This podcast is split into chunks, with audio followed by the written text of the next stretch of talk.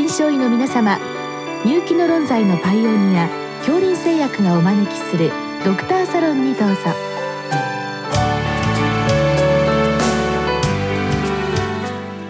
今日はお客様にセールカ国際病院心臓血管外科医長安倍光平さんをお招きしております。サロンドクターは青い会柏田中病院糖尿病センター長山内俊和さんです。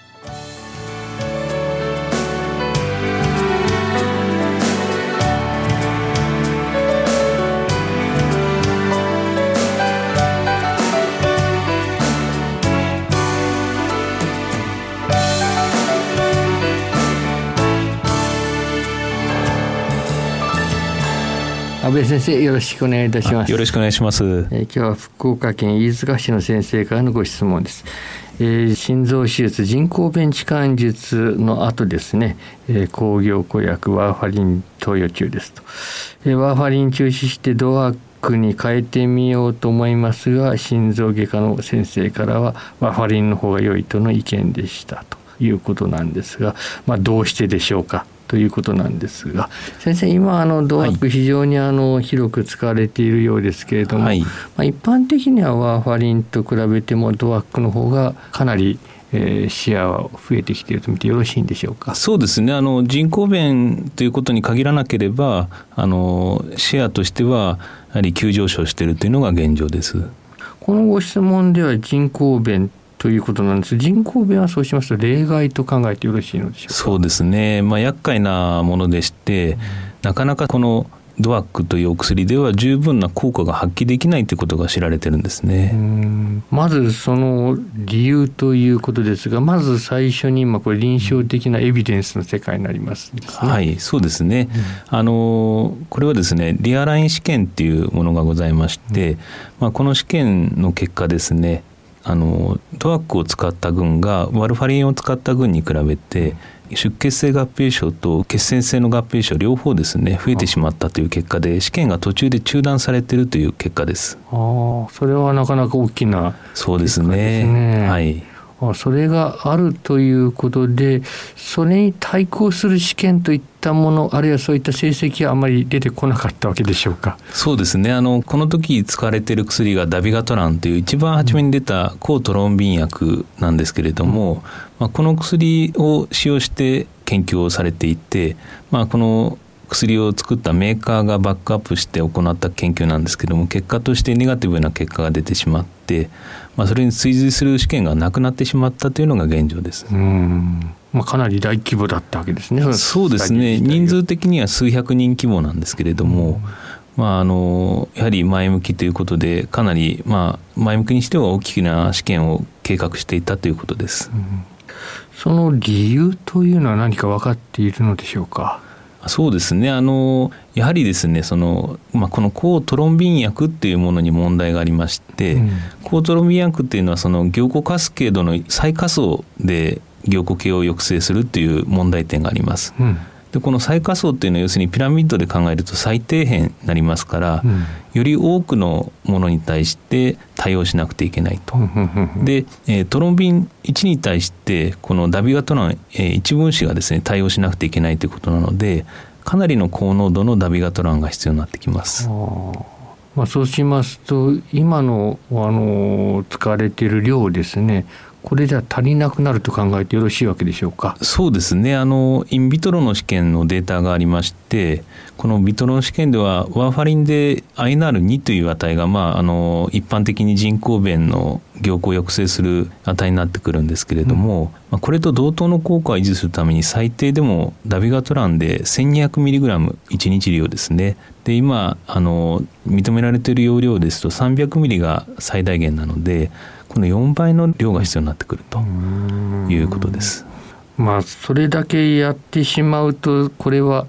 出血が増えると見てよろしいその通りですね。やはりあの欠点が利点を上回ってしまうという状況になってしまいます。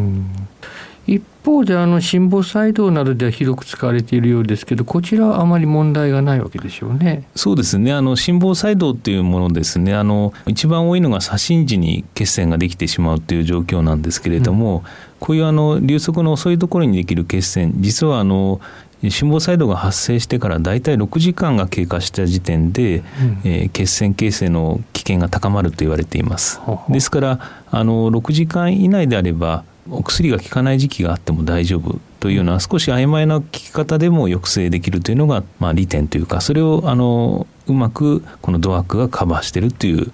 ところだと思います。まあ、少ない量でも大丈夫だということで、しかもまあそうなりますと安全性も高まるというふうにも言えます、ね、そうですね。容量が少ないので安全性が高いですよね。うん。えー、まあ、そういうわけで少し使い分けみたいな形で出てきているとそうです、ね、いうことでございます、ね、はい。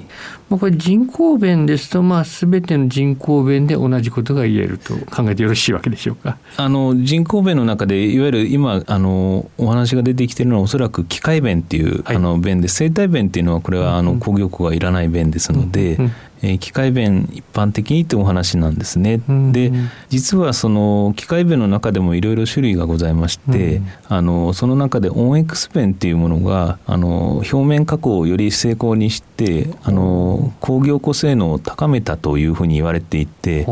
一時期そのプロアクト試験っていうもので後継処方薬単剤で様子を見ていくという研究がありました。やはりこれもあの側線合併症が多かったんですけれどもまあ、こういう弁に関してこのドアックを使ってみるというのはあの研究としては面白いかと思います。うんうんまあ、そのあたりがまだ残っているといいますかまだこれからも少し研究の余地があるというふうに見てよろしいわけでしょうね。そうですねあのおそらくその、えー、コートロンビン薬の一つ上流のその低塩素害薬である他の散剤に関してはあのより低用量で効くということが予想されますので、この散剤を使って行ってみるというのは一つのアイデアだと思います。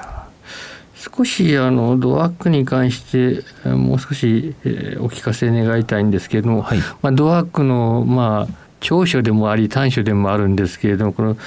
指摘量のモニタリングができないということですね。そうですねこれはまだ相変わらずというふうに考えてよろしいわけでしょうか？そうですね研究レベルでは調べられるんですけれども実臨床では調べることができないですね。で実際その研究レベルで血液濃度が明らかになったとして、その同じ濃度だと同じ効果かということもこれは明らかでないですね。そういうことですね。はいまあ、ただあのこの作用の力がそこまで強くないという意味ではワーファリンよりは安全性が高いと、まあ、それ自体安全性がやや高いと考えてもよろしいのでしょうか。そうですね。実際のあの複数の試験でその、えー、出血性と側線合併症どちらもワルファリンよりもいいというデータが出ていますので、うん、まあ、そういったことが裏付けているんだと思います。うん。あともう一つあの、まあ、確かに INR を測定する煩わしさはないんですが一方でこれ腎機能に注意しろということはありますですね。そうですね。これは常に注意しなきゃならないわけですけれども、はい、まあ、具体的にはどのあたりのレベルの腎機能になったらこれ注意すべきと考えておられますか？そうですね。あの EGFR で、まあ、45を切ってくると要注意で、まあ、もう30を切ってきたら中止を検討しなくてはいけないというレベルです。うんまあ、この減量はなかなかやや面倒くさいところもあるみたいなので、ね、まあ、添付文書に沿ってという形になりますね。そうですね、うん、あと次にですけど、まあ、ドアック使用中なんですけれども、はい、まあこれ出血があった場合ですね。これはまあピンから切りまででしょうけど、うん、そこそこ大きな出血があった場合の対応はこれはどうなっているんでしょうか？そうですね。あのダビガトランっていう先行薬ですね。コウトロンビン薬。この薬に関しては拮抗薬がございますので、うん、まあ、その薬を、えー、使用すれば即座にあの効果を減弱することができます、うん、ただ残りの3剤は拮抗薬がございませんので、うん、効果が切れるまで待つしかないということですね。でそのまあ救急の処置をした後ですね、はい、その後はこのドアックあるいはワーファリンに変えるとか、まあ、そういったあたりはどうなっているわけでしょうか？そうですね。これは非常に難しい問題で個々の状況ですね。そのもともと行かなくてはいけなかった理由ですよね。このドアックを。行かなくてはいけなかった理由によって変わってきますし、例えばあの差し迫った砂防内血栓があるとか差し内血栓があるとかそういうこう、えー、血栓症がある場合はやめることができないので、比較的早い時期に抗凝固を検討していくとそういう症例ではあの低用量のヘパリンから始めてあの全く効かない時期をないように努力するというところですけどやはり出血が死に直面してくるとそういったことも言えないのでこの辺りはバランス感覚が非常に重要だと思います。まあ、最後にですがあの循環器の先生方でですねよくあのワーファリンあるいはまあドアックこれにさらにアスピリンをですね併用しているケースありますけどこれはどういった観点からなんでしょうか？そうですね。あのこれは非常に面白いというかですね、まあ、我々の思考がこう複雑なためとも言えるんですけれどもあの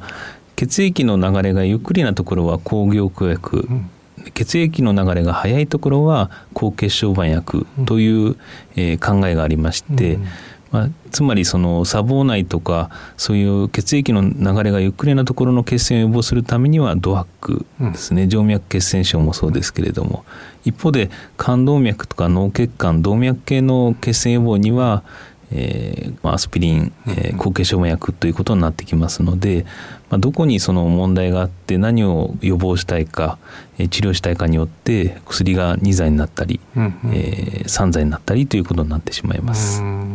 この場合あの特に冠動脈絡みになりますとこういったあの複雑な投与法がより多く出てくる可能性あるわけでしょうか？そうですね。あのステント治療冠動脈ステント治療ですね。これはあの非常にこう一般的に行われてますけれども、うん、えー、投与初期はあの確実にそのダプトという2剤の抗血小板薬を服用しなくてはいけません、うん、えー、ただあの、まあ、これにその砂防内血栓、まあ、いわゆる AF えー、心房細動があった場合は、えー、2剤プラスドアックという形になってしまうんですけどやはり出血性の合併症が増えてきてますし、うん、えー、そのだんだん、まあ、研究が進んだ結果ですねその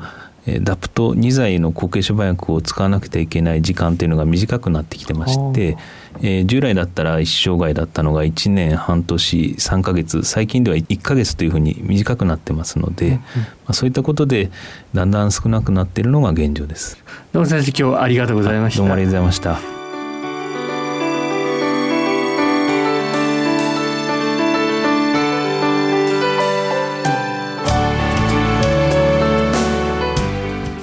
客様は聖ルカ国際病院心臓血管外科医長安倍康平さん。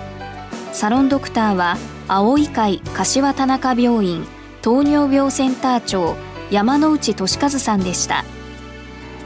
それではこれで恐林製薬がお招きしましたドクターサロンを終わります。